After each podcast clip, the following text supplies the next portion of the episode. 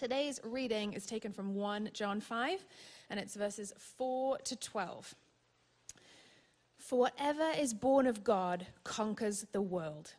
And this is the victory that conquers the world our faith.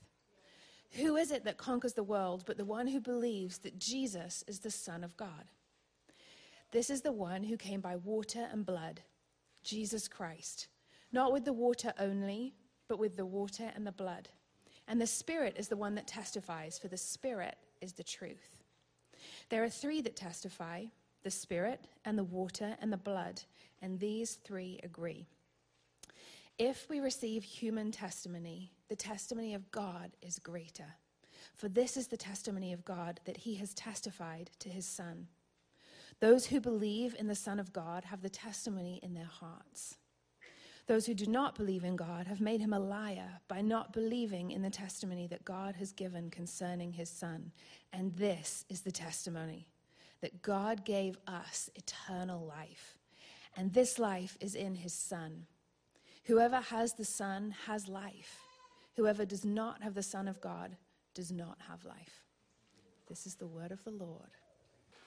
Well, Father, thank you for your presence here and we just, we continue to honor you, Lord. And as we sit here in your presence, would you minister to our hearts, I pray. In Jesus' name, amen.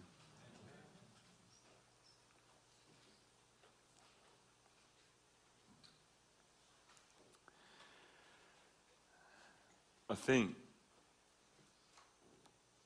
the impact of COVID is the best thing that could have ever happened to us, the church. And please hear me.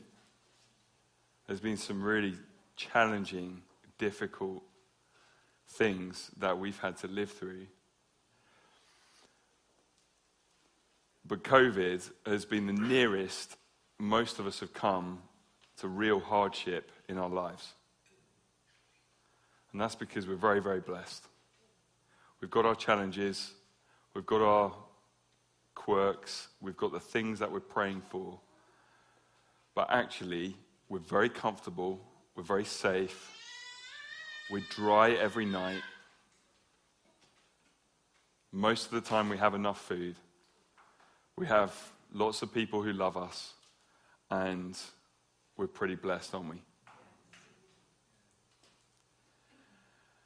And I'm not being crass when I say that the impact of COVID is one of the best things to have happened to us. Because what it raises for you and I is the question that we probably never had to answer in our lives is would we die for Jesus? Now, you often hear that question maybe in a youth talk or something, and it's dramatic. But, you know, most of the world, most Christians live with the reality of danger, hardship, lack, and serious oppression. And I wonder if you and I, you and I are not living uncomfortably enough to not endure that where we are. And I just want to ask us the question, as best we can in our context, not to start putting our head through windows or like trying to do stuff just to, ah, but, but would we die for this Jesus of Nazareth? Because what COVID's done is it's stripped away for a season all of our familiarities, our community, our pastries. um, you know, it, it's brought out our differences, whether we can bear masks or we can't bear masks, or we think the government's brilliant or the government's foolish. You know, it, it's all of that stuff. Doesn't matter. It's brought out what we think about church and how we should be together. It's brought, uh, brought out how do we, what should we be doing? What shouldn't we be doing? Da, da, da. At the end of the day, you and I have to answer this question Would we give our lives in response to Jesus of Nazareth, the person Jesus who lived 2,000 years ago? And when people saw him, after a while they twigged this man was the Son of God. And in response, for 2,000 years, successive generations of Christians have said, We believe that this man who lived was God incarnate. This was God revealing himself to the world, entirely different to any other religion, any other philosophy, because instead of trying to get to him, he got to us. And in response, we would give our lives to him. And, and I think the best thing to have happened to us is it's jerked us out of just fun times and it's made us, it's forced us to ask the question do I really believe this? Would I stake my life on it? Am I staking my life on it? Because I can assess my life by what I worship, what I think about, what I spend on, what I, you know, how much um, other people are dictating my choices, or am I following God? And what the Lord is bringing out of this time, because we know He hasn't sent COVID, but what He does is He works for good in every situation. And what He's bringing out of this time is the radical bride of Christ. And actually, it's not very radical because it's just the normal bride of Christ. Unattached from the things of the world, unafraid of what people think of them, and determined to listen to the Holy Spirit and to follow Him in every moment of every day. And that's whether you are working for a church or whether you're in full time ministry, in business, or at school, or at home with the kids. We're all in this. And what he's bringing us to is the point of I cannot help but say, Take the world, but give me Jesus. You know, we've been singing it this morning, and you might be sitting there thinking, I'm not sure I can sing those words fully. Well, that's good, because that is the main challenge and invitation that the Spirit of God is putting on His church right now. Take the world, but give me Jesus. We will not be able to become the church that God has called us to be unless we are no longer seduced by worldly comforts or seduced by sin or seduced by whatever it is or desiring these things. But God does such a work in us that we have overcome the world and are living full on for Jesus in every moment of every day. The world is owed that. And what's going on in the church today is that COVID has brought a scattering or a dividing line or a sheep and the goats moment or, or whatever. And lots have been lost. And that is tragic and that, is, that drives us to our knees in intercession. But I honor you right now for remaining in God and for staying with Him. I honor you. Just as Louise said, it is uh, incredible to be part of a church you know, who is, who is dug down and put roots down. And we might have, you know, been buffeted a bit, but you're here. You showed up and we're loving Jesus and it's Him and no other. But my goodness, guys, we've barely got started. We have barely got started. There are so many who have just weird knowledge of God, who need to know who He is. There are so many being ravaged by brokenness and sorrow. There's so many. And God, God's plan is we'll look around the room. We're not going to get in a bunch of A, a league Christians to try and do this. Look around the room. I mean, they're pretty impressive, aren't they? Apart from him. do your work, Lord. no, I'm joking.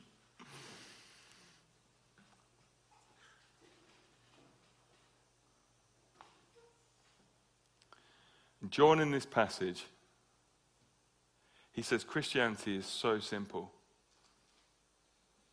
Christianity is so simple.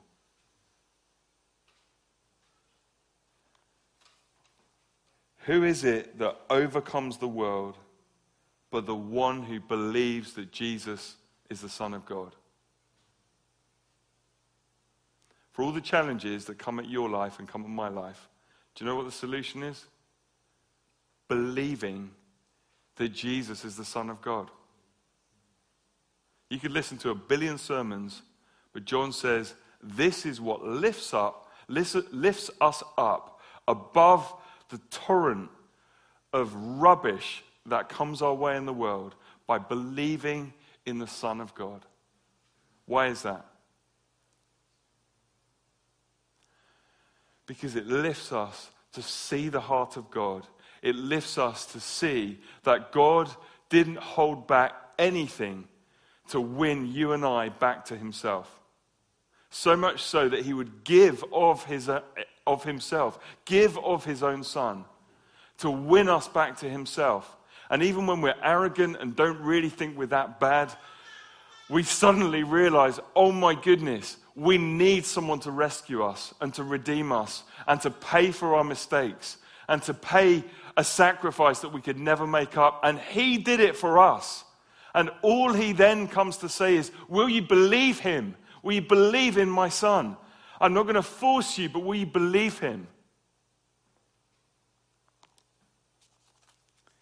And to believe in Him cannot be an add on. It can't be something that we do on Sundays, but then we live out our lives just, eh, you know, willy nilly in the week. It cannot. Because if we believe He's the Son of God, then He, he is owed our all. A free gift from us back in response to His free gift of everything.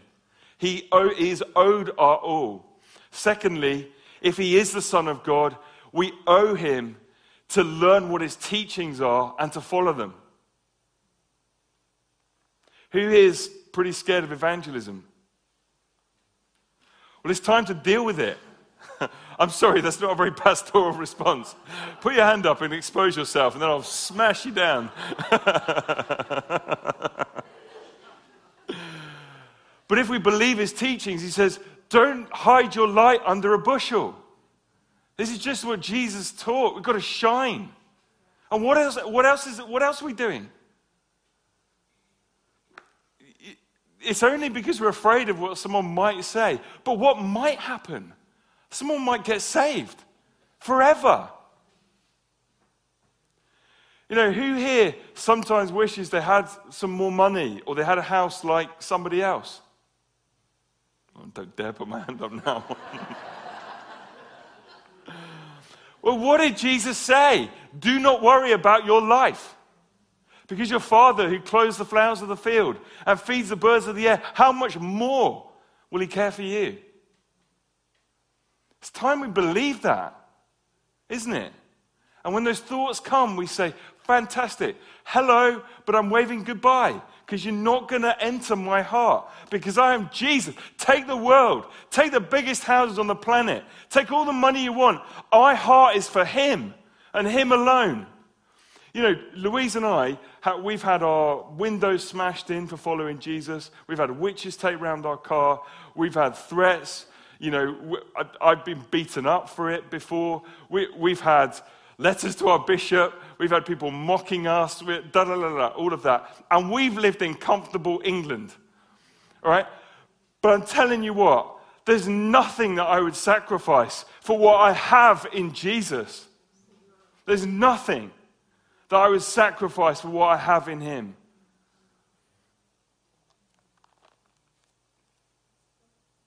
This is the one who came by water and blood. Let me just do a, a few things just so you've got a sermon today and not just someone berating you for being terrified of evangelism, Davina.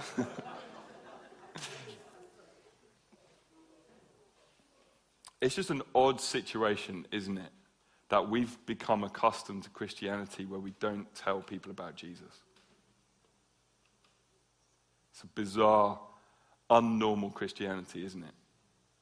That we'd be afraid of a stranger or a family member more than standing before the throne of God, welcomed in, but thinking, what was it? You, you're worried about what people would think, not to tell them who I am? This is the one who came by water and blood, Jesus Christ, not with the water only, but with the water and the blood. What John is referring to here is not the birth of Jesus. He's not saying the waters broke and then it was a bit messy. you know, Mary was a virgin, so there was some blood there. That's not what he's saying. He's saying there's two places where God has shown himself. And, well, there's more than two places, but there's two particular places where God has given a testimony that this Jesus of Nazareth is, is the Son of God. The water, where's that? Baptism. What happened at his baptism? Heavens, Jesus went down as one of us to be baptized as the Son of Man for all of us, demonstrating you cannot live life with yourself at the center.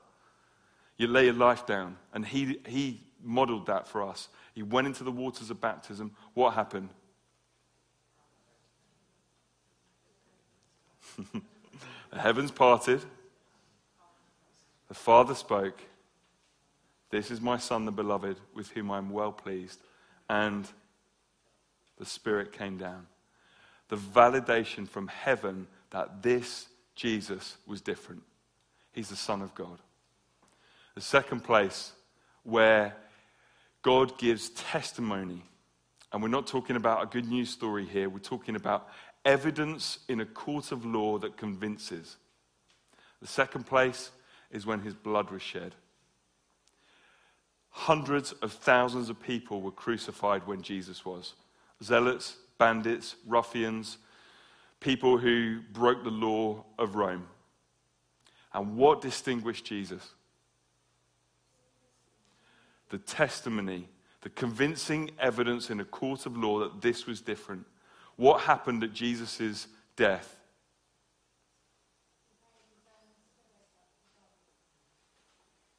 Sorry, I missed that. Louder voice.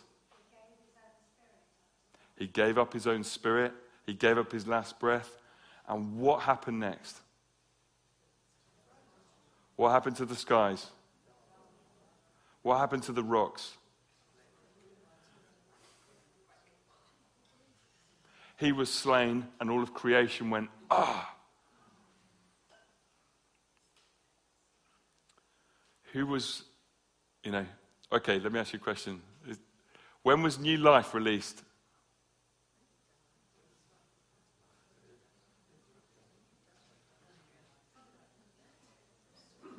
Third day? What happened when Jesus, this is so cool, that even before his resurrection, new life happened. Do you remember? What happened when Jesus gave up his last breath? If we, if we were in Ashington and we crucified Jesus outside the church, do you know what happened next as he gave up his last breath? All the churchyards sprung up. It was like, you know, pet cemetery, all these like kind of you know, things coming out of the ground. Walking around Jerusalem. He lost his life, and at that instant, the rocks cried out in praise, and new life burst from the tomb, and all these dead people started walking around the city. And it was the spirits convincing evidence, testimony that this was the Son of God. Even the centurion, a non believer, looked at him and said, surely, surely this was no ordinary man. This was a righteous man. This was, this was somebody different. It was the Spirit from heaven convincing, showing evidence, testimony that this Jesus was different. Now, John goes on to say, We all live by human testimony. Verse 9 if we receive human testimony, who here has eaten at a new restaurant over the last year? A restaurant they've never been to before? Yeah. It's not a trick question. Ah, what's he going to tell us off now? Ah. Who here doesn't tithe?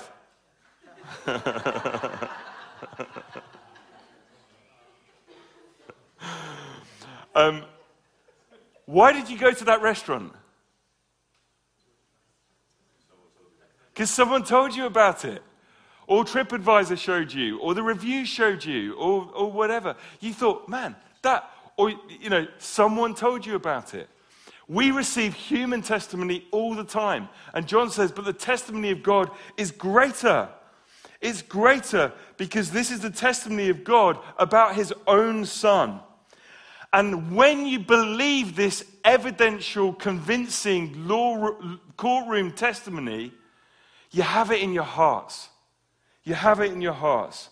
And this is the testimony that God gave us eternal life in Jesus. And if you don't have the Son, if you don't have Jesus, you have not got eternal life. But if you have the Son, you have everything. You have eternal life here and now. You have eternal life here and now. So if somebody came in this church with a gun and shot us all, it would not be the worst thing. Be why? Because we're going to live forever. Paul said, For me to live is Christ, but to die is gain. And we as a church, we love kingdom come now, but there's something that God is allowing to happen whereby we are, we are living now with an eternal perspective. Smash my windows in, arrest me if you want to. I do not care because I am living forever with God. And whilst I'm here, it's Him and Him alone unfiltered, unquenched, unsinned. It's Jesus, Jesus, Jesus, 100%. And for me to die is gain because then I get all of Him. I see Him face to face forever and ever and ever. My life is here for a few moments and I'm not going to waste it. I'm going to live for Him always and forever. And how we do that is we have this river of eternity living in our hearts that drives away our fear, that gives us miraculous power when we need it, that gives us boldness when we're intimidated, that gives us healing when someone's poorly, that gives us deliverance when somebody's got a messed up mind. He's given us everything, all we need for life and godliness, as I spit on Mike all we need for life and God. Not only has He given us of Himself, but He's given us everything of Himself that we might live for Him. The testimony that He has given us, testimony in this passage, the convincing evidence that in a court of law convinces. The testimony in the original language is the word marturio, from which we get the word martyr. Jesus, the, the testimony of God is that he martyred himself for you and I. So, how can we not martyr ourselves in return? And I honor you because we are in so many ways. But I just want to say, as we enter 2022, Jesus is coming for a radiant bride. He's coming for a bride that is, is being prepared for her bridegroom. He's coming for a body that matches our head, Jesus. You know, where you see pictures or, or newsreels, uh, and it's really heartbreaking of a, a famine stricken country. And what happens is everybody has really large heads and skeletal bodies, and it's hard to watch. That's what the church looks like. We've got a glorious head, but we've got a malnourished body. And I'm telling you what, Chanctonbury we have been given so much for us to rise up and become bo- a body that matches our head. Not for our own reputation or our own gain, but there's too much, too much where the enemy is ravaging for us not to stand up tall and say, Jesus, have everything. Lead me on. Take my life. Take everything. Because I'm going to play my part to see your church rise up in this country and see this land restored and this nation changed.